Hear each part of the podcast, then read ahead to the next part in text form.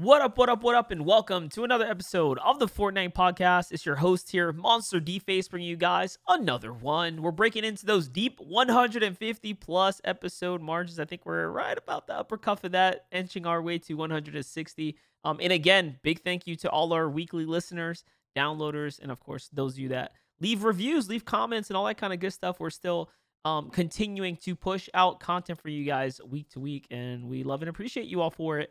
Talking about some fun content we're going to be making today. Of course, we're going to bring back on the boys here. We got Life with Panda with us today. Panda, what's going on, my boy? Hey, man, living a dream. Living a dream. We got a busy week ahead of us. Yes, sir. Yes, sir. We really do have a busy week in front of us. We have this FNCS here on the horizon and so much other cool stuff already developing in the space. And we're going to jump very much deep into those conversations. And of course, we have SMG returning here as well. My boy, somebody's gun. What's happening, brother?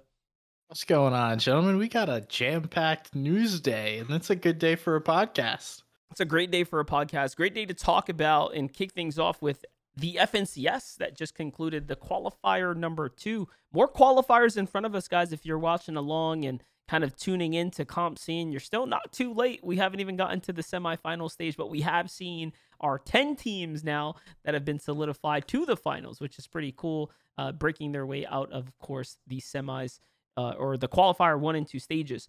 Um, let's kind of kick that off. Let's start off with the FNCS qualifier. SMG, I mean, I'll give you the floor uh, first here. We had a fun competition happening on the uh, between the casters on the NA desk and NA West EU. All the scenes, right? All the all the regions right now. The casters and crew have basically this fun internal um, pick going here, where week to week you get to pick a team, and depending on how good you do, well, Epic says they're going to give us some special prizes at the end. Um, I'm not doing too hot personally. Uh, I think SMG is dusting me right now for the NA East region. But go ahead, SMG. What's up? Yeah, so um, me and Adam are tight. I think Adam actually has the lead for NA East, Which and is crazy. region. Yeah, dude, he picked Dukes and Jamper, and like they just ran away with it in Qual Two. Um, yeah, I l- let's start there before we go too much on a tangent here and talk about like the actual gameplay. What we saw in Qual One was pretty, you know, even. There there was Bilo and Peterbot in NA East that took over and just absolutely dominated Qual One, and then you know there's a lot of teams in that like two to f- seven range that were pretty close, and ultimately you know it was only top five moving on. Uh, DGen Yamzo I think really impressed me in Qual One, um, and then the team that just dominated Qual Two and was probably the most impressive in my opinion out of any of the qualifiers that I've seen was Dukes and Jamper. Those two were on high ground basically every game. They were seeming to take it at will, playing however they wanted. I believe they had the most elims of anybody in the region during that qualifier as well.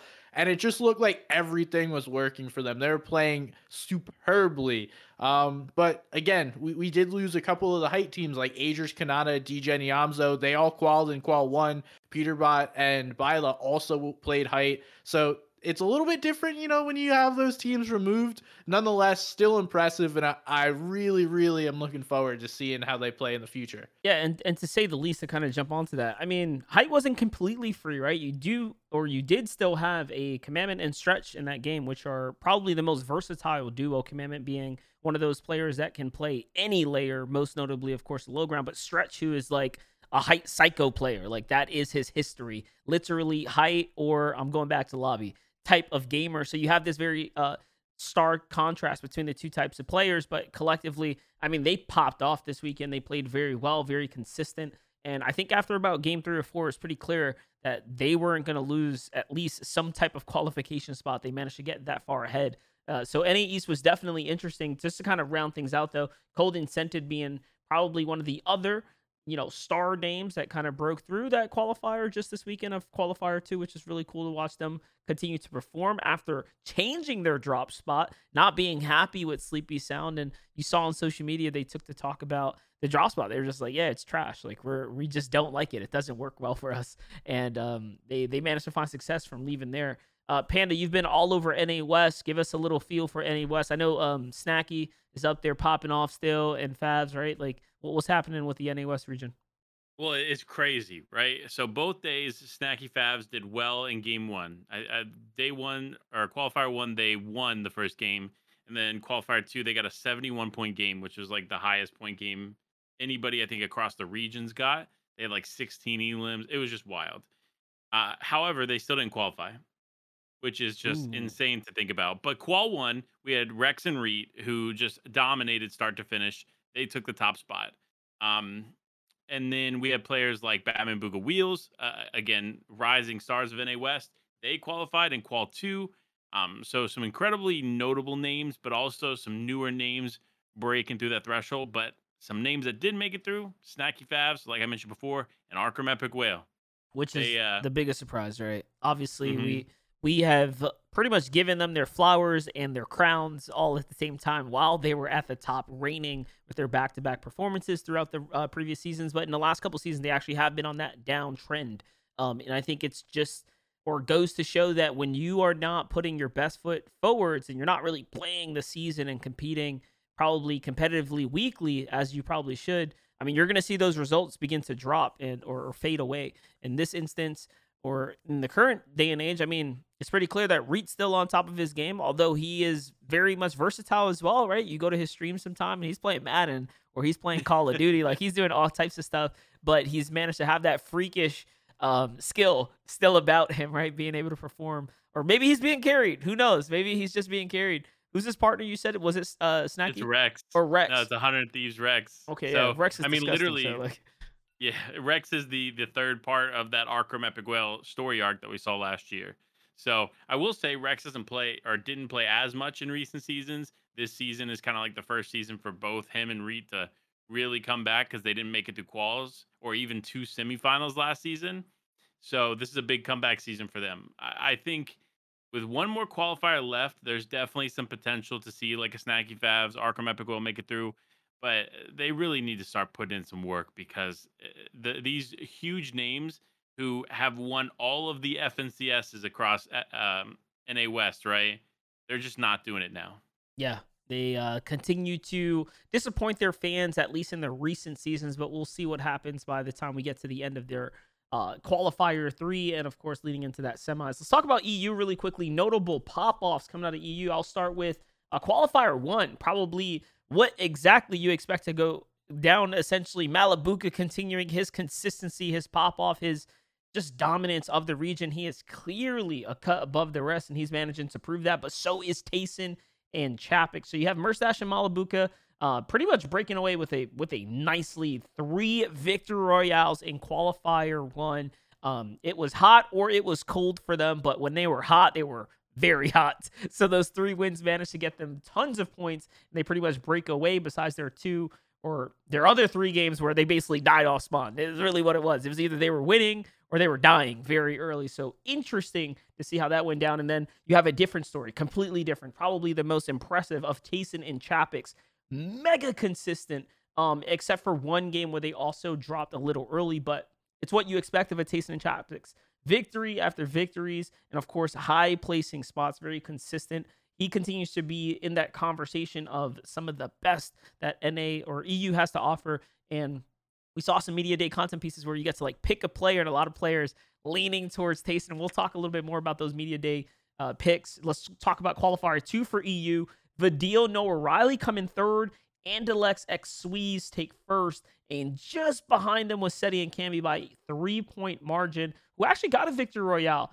And they come second in the tournament there for qualifier two. Uh, the team to end up edging it out at the very end, Kiko and Andretta comes down to their last game performance, where they were actually outperformed by Flois and Mappy, who took a second place 12 elims, so so close to actually sniping up fifth place spot. But Kiko and Andretta managed to stay just consistent enough, fall inside that top 10, and their two elims was the reason they actually edged out that fifth spot. So continuing to see players like Andretta stay consistent and make it to these final stages. I mean, it's been a little while, I think, since we've seen Andretta really take off in a final setting, but he's been there. He's been in that conversation. I think his best recent performances might have been with iDrop, Andretta, Mr. Savage when they kind of had that trio going. It was a, it was an exciting one, but again, we need to see a little more from Andretta. It's like he's right there, but hasn't quite been all the way up at the top. Yeah, and the other piece that I want to mention is normally we see like the snaketing and the big mix up of teams happen in NA East, but this time it happened in EU. Tayson and Thomas split up literally because of the solo cash cup the Sunday before FNCS started. So Tayson and Thomas HD were playing together, but you know, you, you're Tayson, you're the best player maybe in the world ever. And you ask, people answer. He teams up with Chapix, one of the other best players. They qualify right in qualifier one. Chapix was playing with Z Andy though, who teamed up with Joe, who was playing with Vino.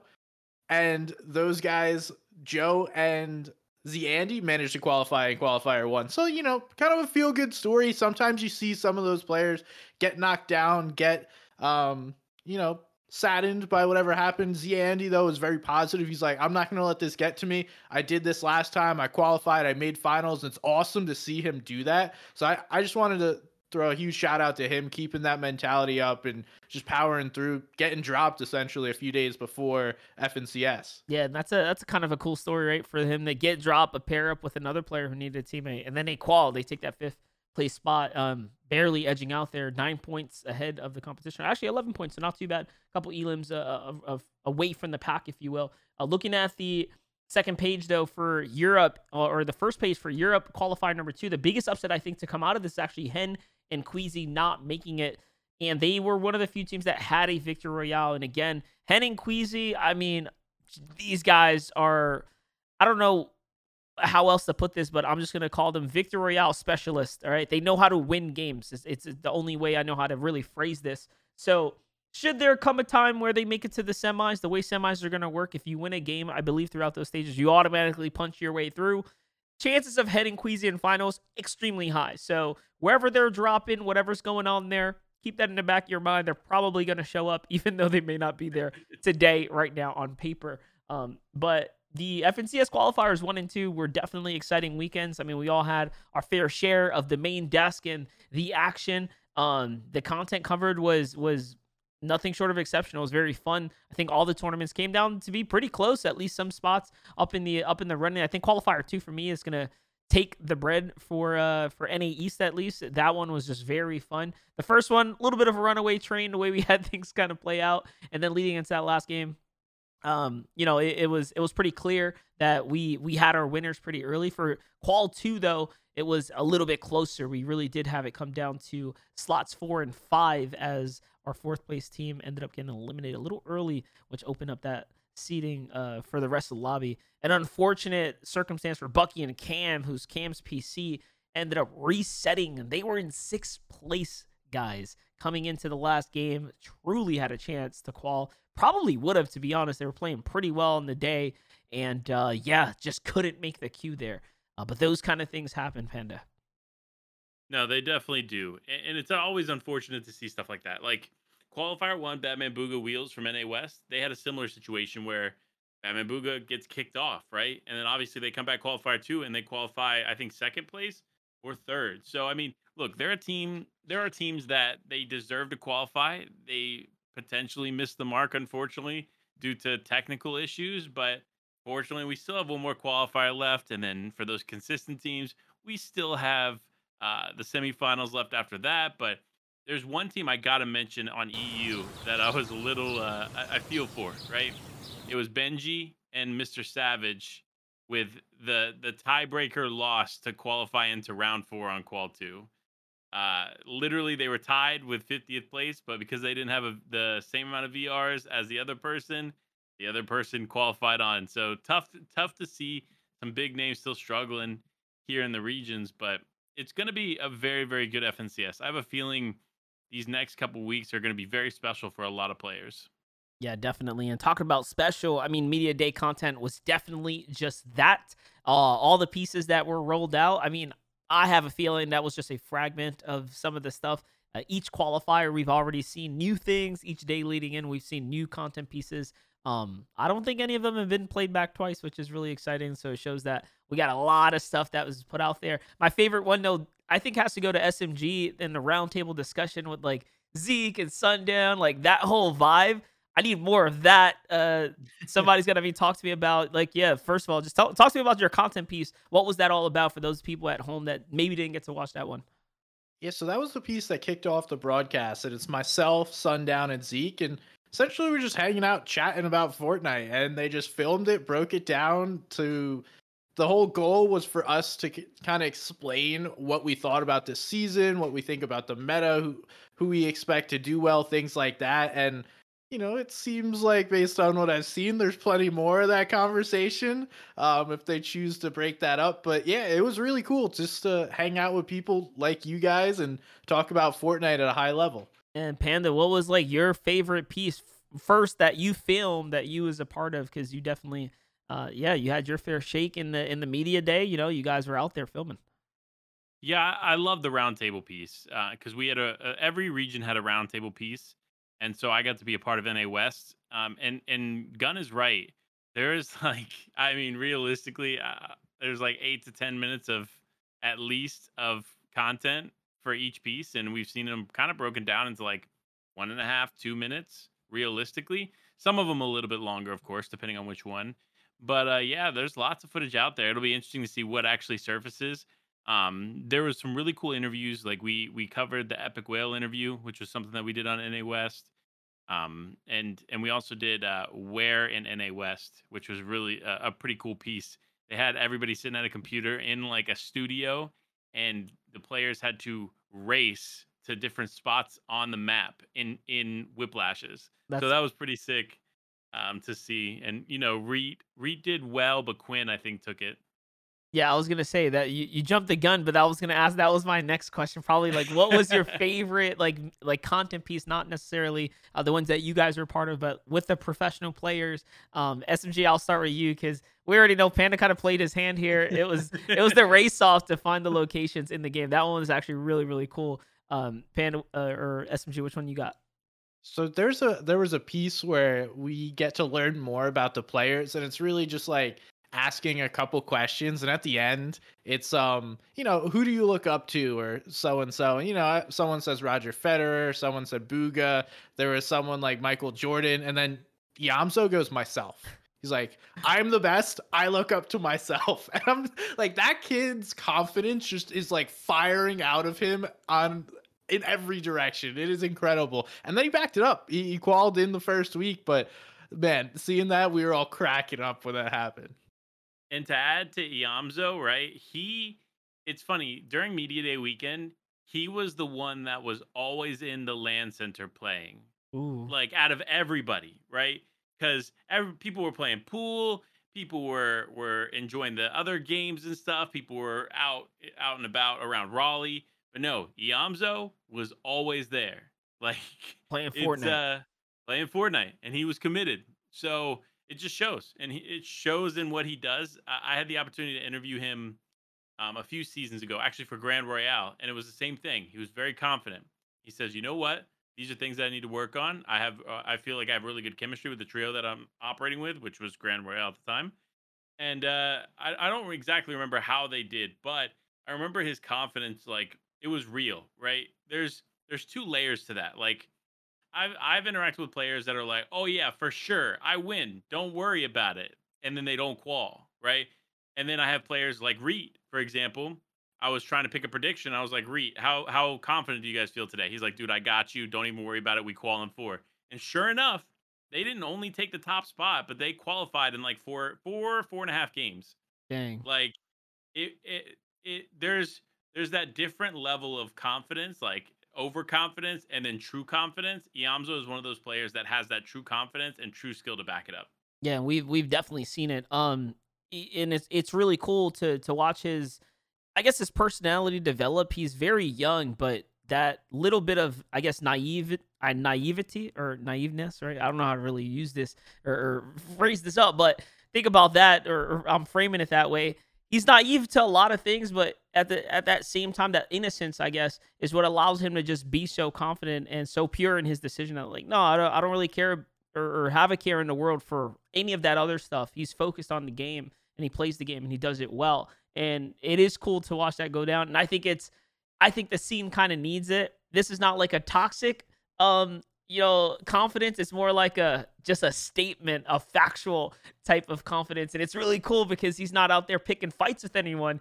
He's just shutting down your opinion by saying he's number one and that's how he feels about it. And then it becomes like more of that battle, like, all right, we'll put up the numbers and he does it. So it, it is really cool to see that unfold. Um, for me though, when it comes down to the content piece, I actually had a really fun time watching Pump do the the card flashing one where you had to explain what was on the card without using three words oh, on the yeah. card, but also, you know, put it into a sentence and I forgot who he was filming with, but for whatever reason, Nani. Oh, it was okay. It was Nani. So Nani and Pump, but um, it was just very fun to watch that whole content piece go down, and you know, I got some good laughs out of some of the pieces that were that were brought together. If you all have not watched FNCS, and at the very least, I want to encourage you guys forget the forget the gameplay. Go check out the media pieces. Those are very very memorable. They're very awesome. They allow you to know a little bit more about the players and kind of see into their their mindset and some of the stuff that they're interested in, which is really fun to watch play out. And we're gonna continue to see, I think, more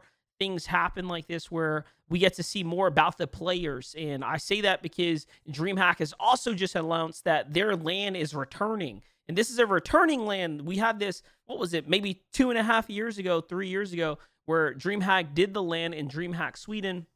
And obviously, due to the pandemic, uh, things were shut down for a little bit. We kind of skipped the time a little bit and we, we had to put DreamHack on a pause for Fortnite. But it does seem like they have officially announced that they are returning. And this is a big deal all of the EU players, I'm seeing the whole timeline light up this morning. Um, Malibuca included, like all these guys talk about, yes, LANs are back. Like, let's go. Like, this is a bring your own computer, $100,000 tournament.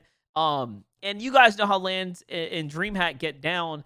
It's very raw. It's very like I guess what it feels like to be a gamer. And you know what I mean? Just bring your computer, you get your booth, you sit down, and you're in the sweaty pit and you kind of game out. SMG, what what kind of excites you about this? What do you think is going to unfold from this?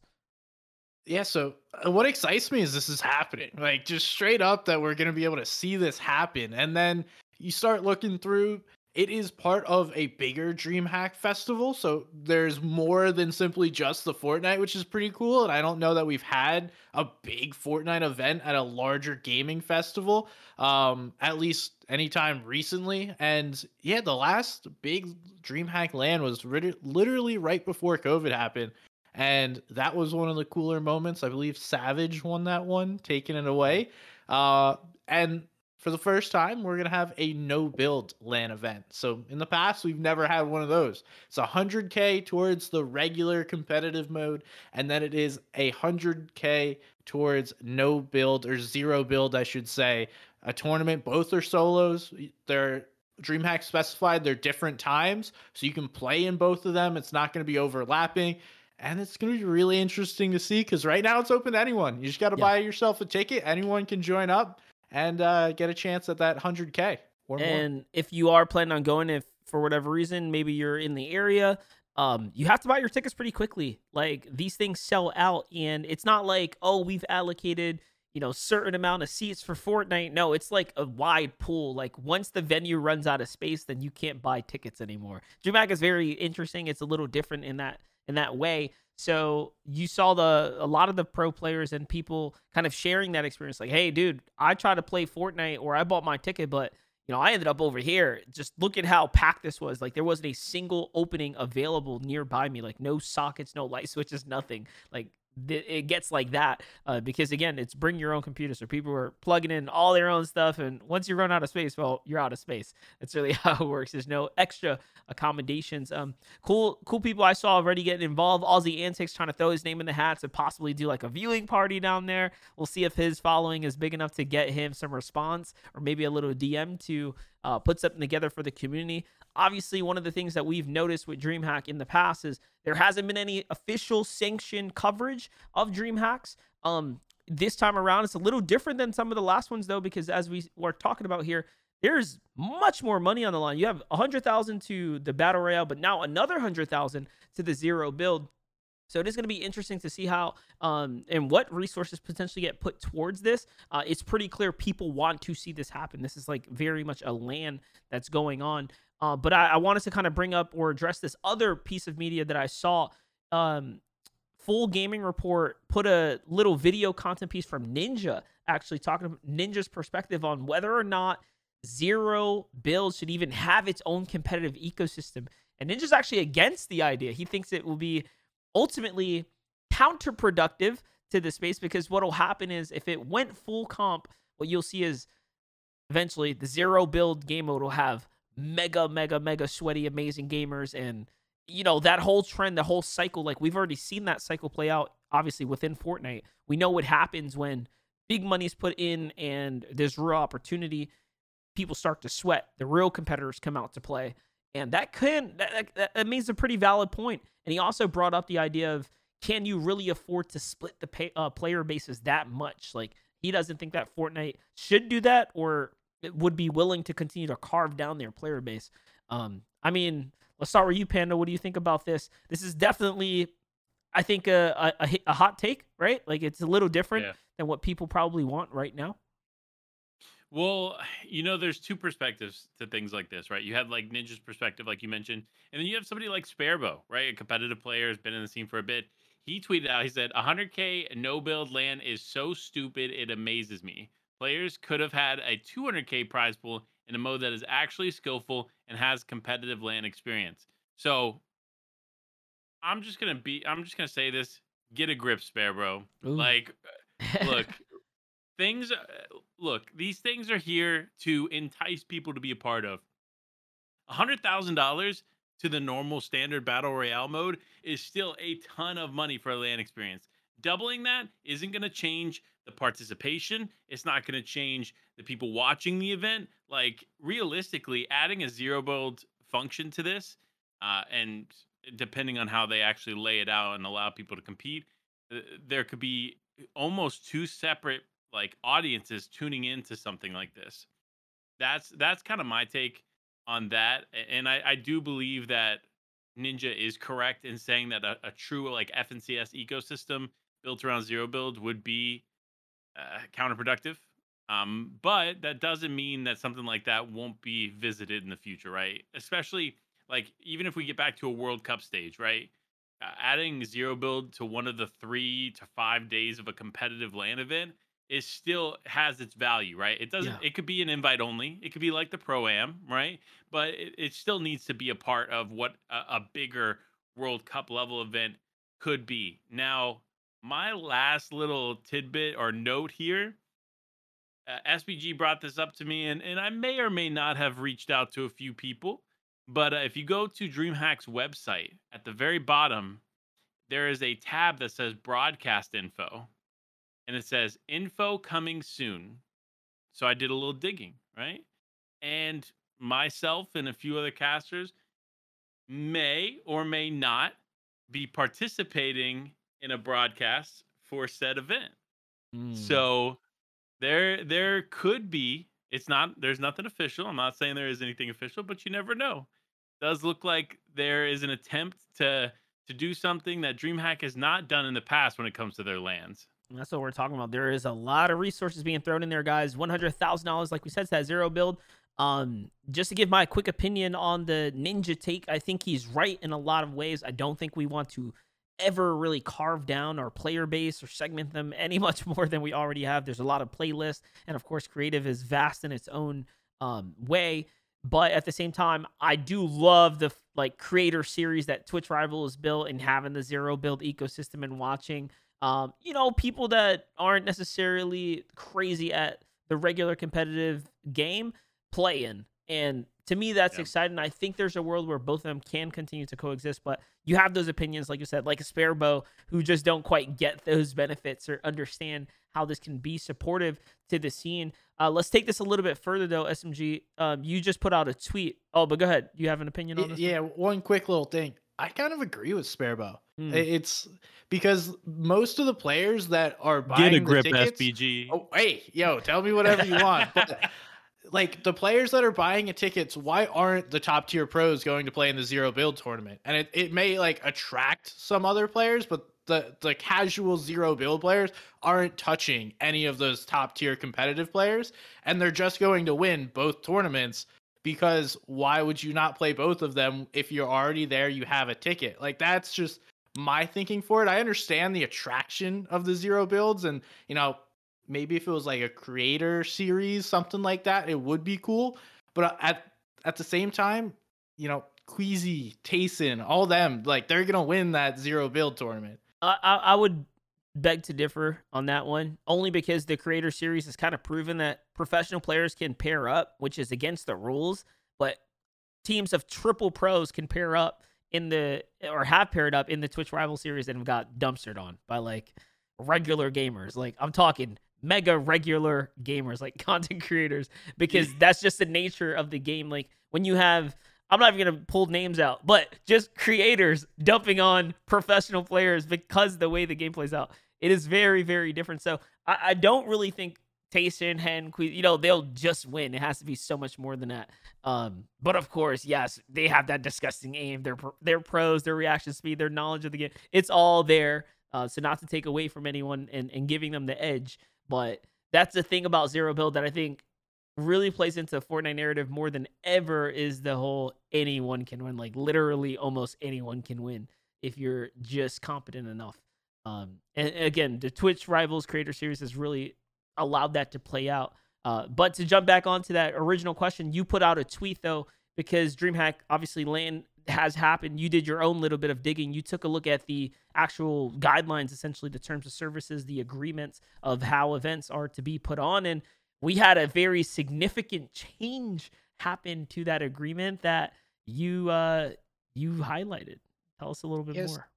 So I saw uh War Legend Kraz put out something and I was like, hmm, you know, maybe let me go look into this because he said the rules have been updated, but he didn't necessarily he hinted at what they may be, but didn't say what they may be. And if you look, section two, qualification criteria for events. Previously, the very first bullet was the event is online only. No physical venue or location for the play of game. Now, if you go to the Fortnite competitive website, you look up those Fortnite event license terms, that is gone. There is no longer that little bullet on the event license terms, which I'm looking at like, okay, things have just opened up. Now we got a chance to to do a little bit more, and it only makes sense. You know, they announced the LANs coming through, so you gotta level the playing field, I guess, for everybody. Allow LANs to happen, and they still, you know, stuff like this has to get approved and go through the right processes. But nonetheless, now it's possible for even people to run smaller LAN events without breaking those TOS essentially. Yeah, we've uh we're definitely excited about that. That's going to change things up. It's going to allow third party uh, you know organizers to continue to enter into the space. We saw you know, honestly, with very positive sentiment and result, would happen with the NRG tournament that they put together. That was very much an international gathering. They had European players there, of course, uh, Brazilian representation and King, who won the tournament, um, and then obviously all the best from NA and Aussie Antics, if you want to count him as a little bit of OCE in the mix there too. I mean, he he's been all over the states and Canada, I think, just trying to survive at this point as he's having internet issues, which is, is so unfortunate. But that's a whole yeah. different discussion, more personal problems he's having over there. But yeah, these these LANs are coming back online. These in person gatherings and in person events are surely starting to bubble and happen. Um, this next DreamHack is going to be an important one for the scene, and I think the general direction of what is to go down. Do you have those dates again by chance? I know that I'm pretty sure it says something along the lines of like June right? So like I got a, you. It's it's June 18th to June 20th. That's really close, guys. So that's literally a month and about a week away. That that's how close this competition is going to be in uh, DreamHack Sweden. So very cool stuff. Very soon. It's the summertime. Like there's a lot of reason for people to be super amped for this and honestly plan for it because kids are going to be out of school and I'm expecting it to actually be pretty big. Um, and I'm even considering like, yo, what does it look like just to maybe just pop in, be in Sweden for like a weekend or something, and you know, do some stuff with the pros and like check out check out the pit and actually be a part of it. I've never been to DreamHack, so you know, even if I was there just doing a little IRL live streaming and, and you know, kind of kicking it in the in the floor, I think it'd be just so sick, just the idea of that. So I'm thinking about it. But let's let's talk more about like Fortnite news and things that have been going down. We've uh We've gotten this very interesting one. Uh, Blaze FN, a, uh, I guess we can call him notorious Fortnite profile in the space, got himself in a, a bit of a snag a couple months, maybe about a year back. SMG, I mean, you brought this one to the table and you called it cheater taken to court. So tell us about how this all played out for uh, Blaze FN. Well, so this is kind of against what you see everyone post on Twitter about cheaters in Fortnite. Fortnite, aka Epic Games, took someone selling cheats, selling accounts to court, and it ended in a settlement. We don't know the exact numbers, and uh, Epic Games said whatever the settlement actually is, they're going to donate to charity. So this wasn't like a money grab. This is more a, a statement like you're not selling cheats in our game. And if you do, we're going to come get you. So that is also a statement to everyone else potentially doing this. Like you are now on alert. Epic is has been doing this since April 2021 and they're not afraid to do it. They're clearly having plenty of legal battles on their own going against Apple and they're not afraid to take on the big boys. Why would they be afraid to take on, you know, a, little cheat seller?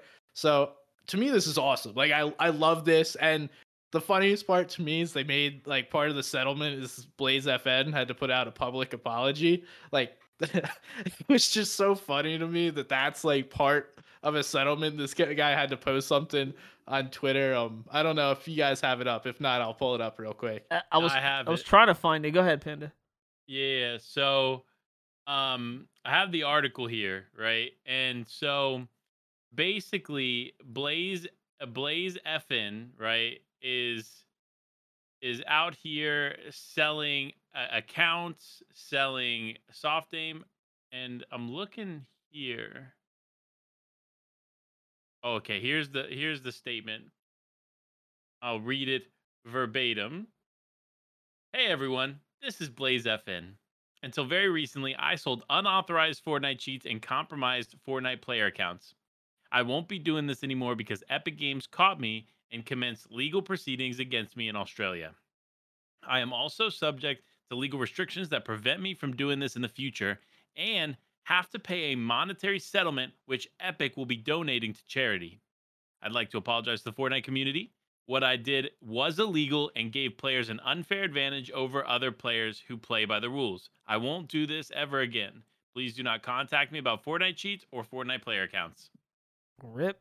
And there it is, guys. He gets busted. He had to put out a little tweet here to uh yeah, part of the I guess the shaming process here, just so that we can be very much well known to the people that, you know, follow him because it's a it's a pretty tight knit community, right? The the folks that handle within that realm the, the dark space of you know selling and handling stolen accounts or cheats etc um they all very much know of one another so you know kind of parading this guy around and and or clowning him around i guess is a is a really good way to show the others like yeah you get caught you're gonna have to pay some dollars and it's not gonna end very well and we've seen this before like early on in fortnite i think the first year when cheats were actually like going crazy in the game for like those two weeks or whatever, people got lawsuited there as well. And I don't think it was just like a hey, stop doing this. It was more uh, punishment behind it for for what I remember. But either way, uh, Epic has been combating cheating and stuff like this for quite some time,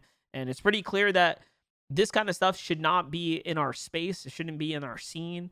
Um, and it's it's the number one rule that that I think is taboo across esports in general. Like there's nothing worse that you can do other than cheat to try to achieve uh, victory, right? And and notoriety and clout and impressions and the the prizing that comes along with it. It's it's very much stealing from the economy. And more importantly, um, it's it's I want to say it's like the equivalent of like people using steroids and stuff to kind of get an edge in sports, but it feels a little bit more than that um, because yeah. it like when you just look at the degree of which you know like if someone uses steroids in sports i mean you still have to train you start there's so much more that goes it's so much more complicated uh whereas like when you cheat in a video game there you're not training for this you're just cheating like literally you go to the top and it's that simple um there there's no you know in between if you will. So cheating cheating is the worst thing you can do in competitive esports and gaming as a whole and uh i mean we shouldn't be platforming this by any means, and people should definitely not be supporting it or memeing it by any means. And this is probably the biggest reason as to why I am mega upset at some organizations in our space. Um, Team Dignitas being the one that hit my radar first, so I called them out on it on Twitter. If you guys listened to the last episode that I just recorded, y'all heard me um, kind of break that one live, and I wrote the tweet live while recording. Uh, but essentially, what I said to them is impressions are cool, by promoting this BS no filter is an L for me with a little vomit emoji. I was pretty upset, and um, a lot of the community I think was on my side. Of course, you're gonna have those people that are like, nah, whatever. Uh, but it seems like whomever is running Dignitas's social account decided to respond to me and, and kind of meme into the situation. They edited a photo of this cheating device essentially into my image, which is super, super troll, super silly, and kind of counterintuitive to the message that um, I, I, I don't think our our scene should be seeing. Right, like no organization, especially former ones, should be um, talking about or memeing the idea of using cheats to like get better or like you need this to be better. Yeah, I couldn't agree more. I, I think, um, obviously, I think uh, Gun can comment on his other experience as well, a little bit more in depth. But I saw your post and replied. I was, uh, it was yikes for me. Like, how could you, especially for me, right? Mero just got out of this cheating controversy weeks ago, and now your organization is tweeting out that tweet that Monster replied to, and then Gun was telling me about another tweet of like Mero hugging a Zen that they tweeted out. Like, yeah, come that on, was guys. after he qualified, I believe. Like after he qualified to FNCS finals, they took that, you know, Jordan hugging the trophy, and then just photoshopped it to Mero hugging a Zen. I'm like, bro, like what? You're now not only are you like making fun of cheating, but like you're taking away the quality and outstanding performance that he just had by basically saying he's getting carried by software. I don't it yeah. And again, for for our listeners, is we never really explain what this is, what a Zen is. You might be hearing it for the first time, but essentially, it is a, a piece of hardware. It's just a little tool, a little what looks like a USB stick, essentially. And what this thing does is it, I guess, enhances your aim assist to a degree of which is noticeable in the game. Um, and as of right now, it seems to be completely undetectable, and people are just using it to cheat in the game. And professional players have, uh, you know, shied away from talking about it publicly, even if they are using it for obvious reasons. You don't want that dirty reputation of being someone who's cheated to get to the top. Um, but again, when you have people like Mero or the organization that stands behind Mero talking about this, sharing it, and joking about it, they they it, it tends to make it seem like it's okay to do, and it's really not. And one of the I think the stupidest comments I've seen, at least directed at me, was, "Oh, you're you're willing to talk about this org promoting it, but you don't talk up to Epic who hasn't stopped it." And I was like, "Yeah, because that's so like way outside of the realm of my brain power. Like if I can't solve, not even I wouldn't even be able to put forth any kind of solution possible to how to detect this thing." I, I can't imagine what an engineer's job would have to be or a developer or a coder's job to get down to how to find this. Like it's just not my responsibility. But what is my responsibility is being an ambassador and a community member of the space. And when i see other orgs that have this amount of influence disgusting amount of influence especially like a dignitas who just launched like a week ago and now has over 8000 followers like those are 8000 very active people that can be obviously uh, you can leave an impression with. And dude, impressions go well beyond just the follower count. Trust me, guys. So we're talking hundreds of thousands of reach already from such a short period of time that are active. You're pushing this stuff to them. You're you're hurting the scene more than you're helping it.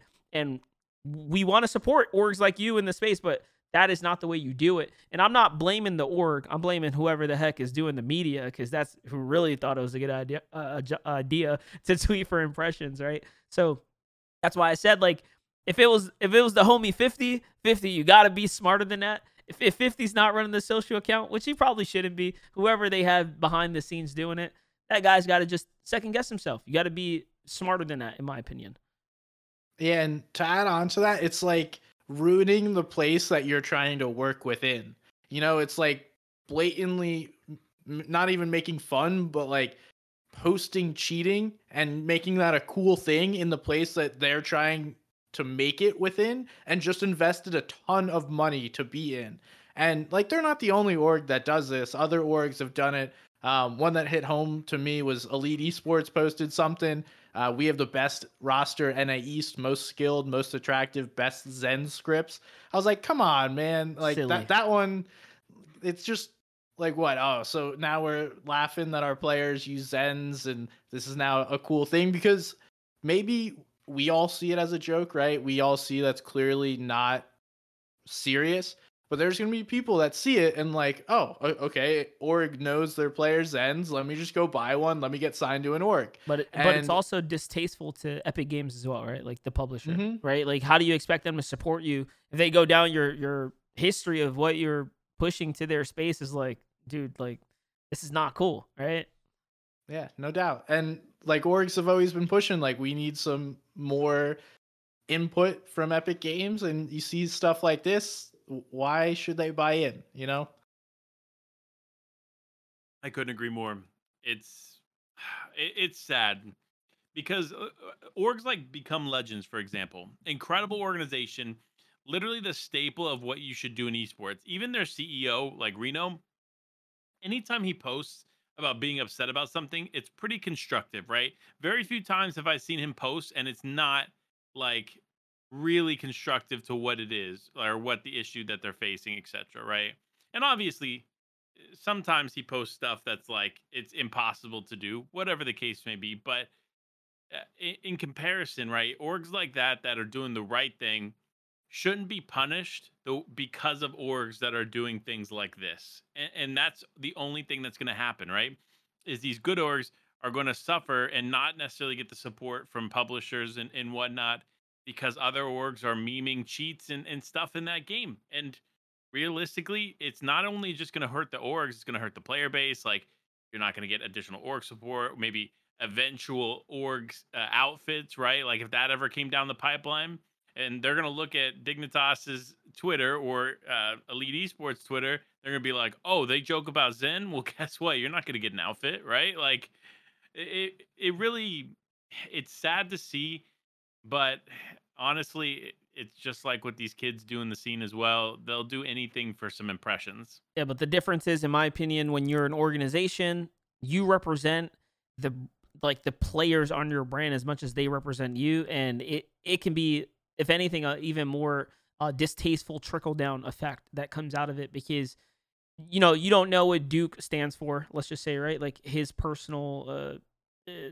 thoughts, opinions on this kind of thing. And when your org starts to represent themselves in that way, I mean, now you have that name DIG, right? That that acronym in front of your tag in game. Now all of a sudden you're associated with that. So it, it, it kind of goes. It's a double edged sword. And if if the organization, like the formal brand, is doing things that are stupid, I mean, it's gonna make the players look stupider because they're signed to it and they decided to sign up for the fiasco and the circus fest. But um, either way, that is pretty much Dignitas on this whole like impression farm that we had going on in the space just it's pretty silly. We we want to see what continues to happen here. I called them out for it. They kind of fired back with some something real dumb even dumber uh, and it doesn't really get anywhere but it does kind of open up this discussion and you saw a lot of people kind of voicing their opinions talking about yeah this is definitely a yikes. This shouldn't be happening like this um one more shout out to uh reno and become legends though they will be at dreamhack i saw just recently they tweeted out row C8 on DreamHack is hella stacked. So he's to be bringing out the whole roster out there. He was at DreamHack Anaheim with his old Become Legends roster. Obviously, that was a little over two years ago.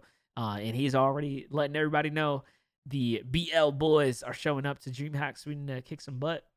Players that won't be showing up, though, are, of course, the beloved European sensation, Mongraal, who has uh, kind of stepped away from Fortnite, guys. And it kind of sucks to to say this because he's one of those people that have, you know, he jumped on the space so early. He was 13 years old when he really touched Fortnite and started competing essentially before it was legal for him to actually compete. And then Fortnite changed the rules, and he was one of the youngest professional players to qualify for the World Cup before then taking the honestly the space by storm, innovating um, tactics, plays, and just everything, really leading the space in EU and creating what is now looked back on and still spoken to this day being the most dominant fighting region because his playstyle was so explosive and it was different to other players. So um, it sucks to see players like Mongraal step away from the space. He didn't formally announce it, but he kind of did. SMG, you kind of brought this one up about four weeks ago. He dropped a video and it was just called Goodbye. Panda. Oh, Panda. So there's been some um some stuff going circling around Mongraal uh, leaving. He he put out a highlight video that said goodbye, and then he came on and started streaming Valorant. And I don't think he's streamed Fortnite in quite some time. and it sounds like uh, from from clips and and some other things that I've seen on social media, he's uh, said it numerous times on his streams that it's over, that the Fortnite storyline of Mongraal is done. But honestly, he's done everything right to continue to thrive in, in esports and gaming because he built a brand and, and a, a content uh, like idea that has kept him not only relevant despite him leaving his main game, but it's also going to keep him uh, active and, and probably happy because the man has been not only stepping away from gaming quite a bit, um, but he's been focusing on his own health. He's been working out a lot, which is huge. That's eh, that's honestly something a lot of people in the gaming space, myself included, could really learn from. And um, the future looks bright for Mongraal. He doesn't like Mongraal doesn't need Fortnite.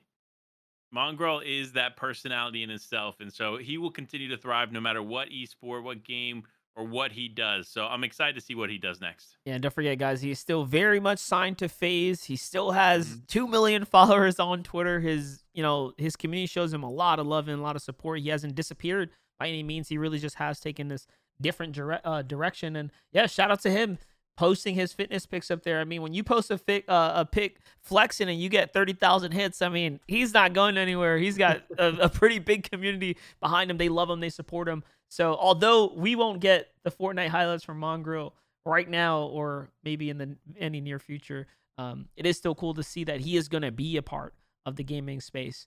Um, I wonder, will he go professional in some of these other areas? I think a lot of successful um, players or a lot of success stories have translated from players that have left Fortnite space.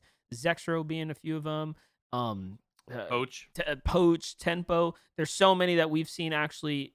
Psalm, right? But Psalm's done Mhm. it long before Fortnite. He's just kind of Yeah. added Fortnite to his resume. But you know, there's a lot of players that have started in Fortnite, maybe began their competitive careers here, and have already gone to continue to translate professional play in other areas, which is super, super sick to see go down. So I think Mongraal can easily do that. But part of me kind of thinks that someone like Mongraal, um, you know, I don't think he wants that attention anymore. It, it was kind of clear that the attention early on was one of the reasons. I think he was stressed out as a Fortnite pro player. There is a lot of pressure that comes with it, and not everyone handles it very well. And that was actually one of the narratives that we talked about with Mongraal in particular. Was just like, yeah, you know, he does super great when he's offline and during qualifiers, but come finals, he just, I don't know, do shaky hands. You know what I mean? Can't quite perform.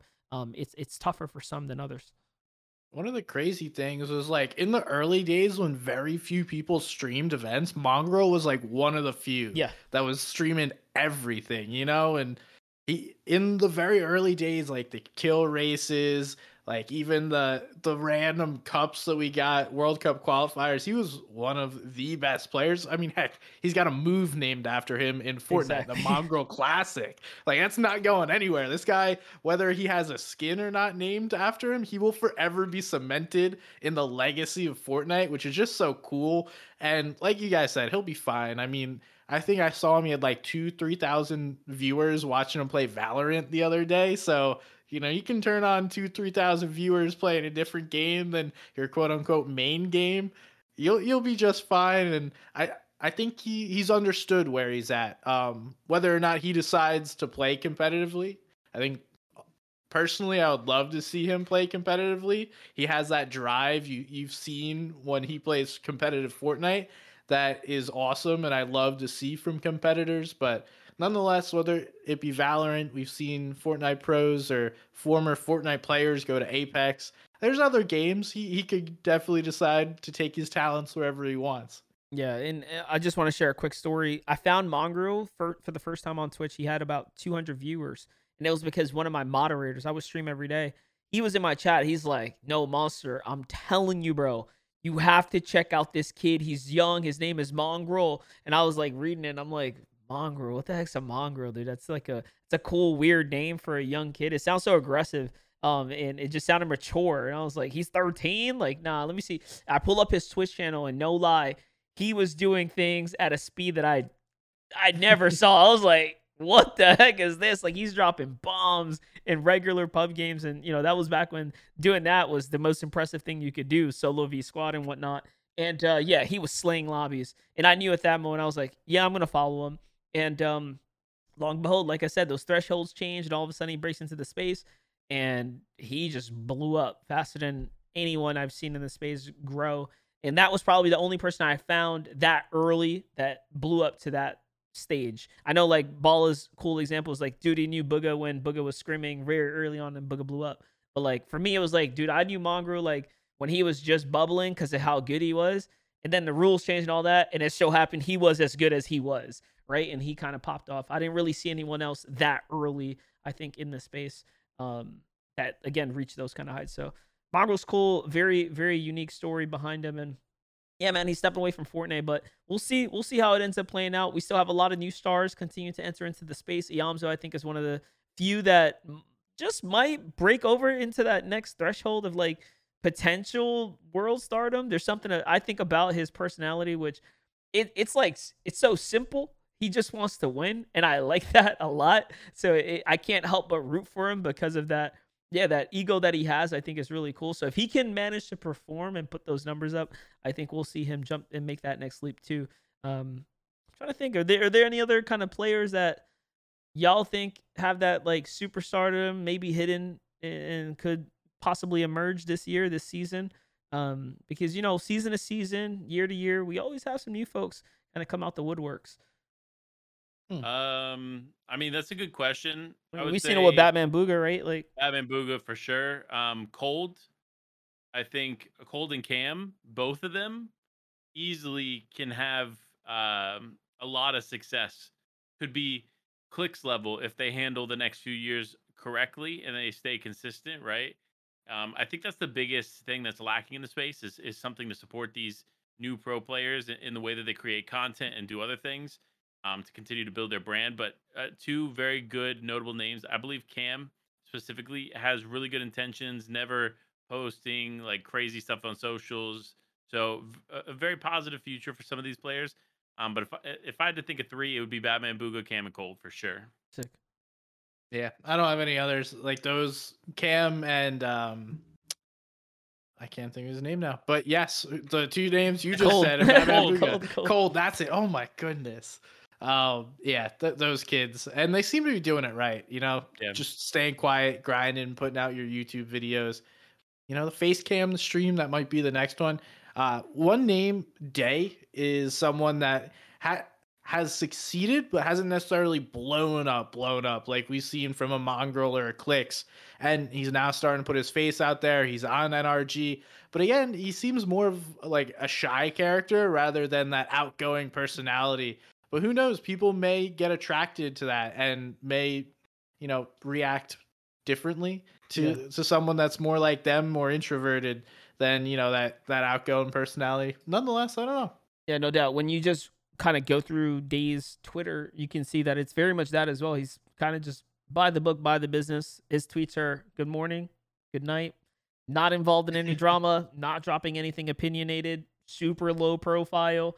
Um, he tweets out when he's going live, which is really cool because at least he streams. So that's kind of what keeps him in the loop. But yeah, very, very much a person who doesn't necessarily play his emotions out publicly or his opinions, which is again one of those interesting ones. I feel like in order to break into the space and get to those next levels, you kind of have to be vulnerable. Um, so if he wants to get there, yes, he's already taken a massive step. He literally doxed himself. He showed his whole face to the world after already having a quarter million followers. You know what I mean? Like he was he was already famous like within the gaming space, but now everyone knows who he is and what he looks like. That's a huge step. Same thing for Scoped. Scope didn't have to do that. Scope was very successful and he took that leap and, and that jump as well, which is interesting. Let me go to Scope's Twitter because Scope is very similar in that regard as well. Um, let me see. Yeah, you go to his tweets. Good morning. It's very chill. He does have some more content going up now, which is kind of cool, but not too many things that are like opinionated when you just scroll down. It's just like, hey, I'm tweeting or good nights, good mornings, and like, yo, what's up? Like, you know what I mean? Like super chill. Um, so they kind of have that in common. That's probably a personality trait, which is uh very interesting. I found the word for what that personality trait is, and uh, we'll we'll bring that up next time we describe them. But very cool stuff. Well, let's uh let's go ahead and start wrapping this up here, boys. Um, we're gonna we're gonna give the floor to the boy Panda first. Panda, let the people at home know where they can find you and uh what's going on in your life, my boy. You already know. Hit me up on Twitter, Life W Panda. Streams are back next week from a unfamiliar setting. Uh, Twitch.tv forward slash Life with Panda. Uh, so you already know. Listen, make sure to check out socials on Thursday and Friday. It's gonna be crazy. Yes, sir. Yes, sir. And SMG, my boy. What about yourself? I am somebody's gun on all platforms. Just put out a video showing you guys how to tactical sprint and build at the same time. Sick. So if you're trying to get some next level strats, go to my YouTube. Nice, nice. Yo, check out his YouTube channel, guys. He's been grinding, putting out good content. We love to see it. Um, as for me, guys, as always, send your complaints to me at the Fortnite Podcast at gmail.com. I will be seeing you guys throughout the week. Keep up with me on socials. We'll be dropping this podcast and, of course, our Practice Makes Perfect podcast back to back, boys. So enjoy all the content. And then there might be a break in the episode. Maybe it just kind of depends. We got a lot going on. You'll find out why. Follow all three of us on social handles. We may or may not be, I don't know, doing something. Find out soon. Pay attention to what we got going on. We'll see you guys on the next episode. And until next time, don't forget to dance out those kills and boast in those victory royales. Peace, y'all.